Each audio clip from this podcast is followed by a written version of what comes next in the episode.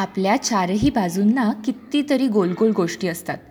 गोल गोल फिरण्यामुळं केवढ्या तरी गोष्टी साध्य होत असतात. विश्वास नाही ना बसत? चला मग ही गोष्ट ऐकूया.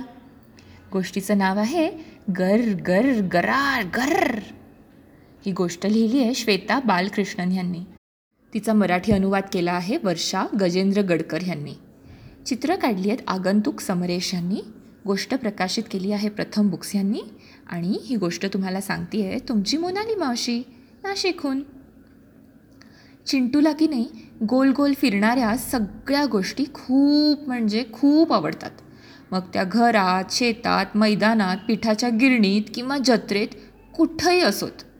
घरात जेव्हा पंखा गोल गोल फिरतो ना तेव्हा आजोबांना उकडत नाही. आणि पंख्याखाली बसून ते दिवसभर वर्तमानपत्र वाचत बसतात.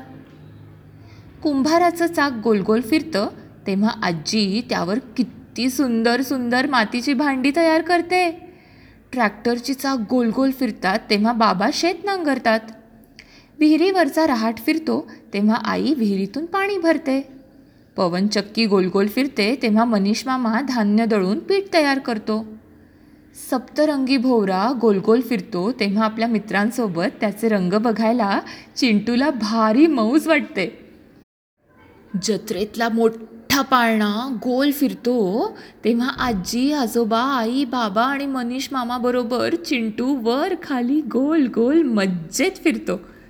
रात्री झोपताना चिंटूनं आईबाबांना सांगितलं आज वर्गात माझ्या बाईंनी मला शिकवलं की पृथ्वी जेव्हा गोल गोल फिरते तेव्हा दिवस आणि रात्र होतात.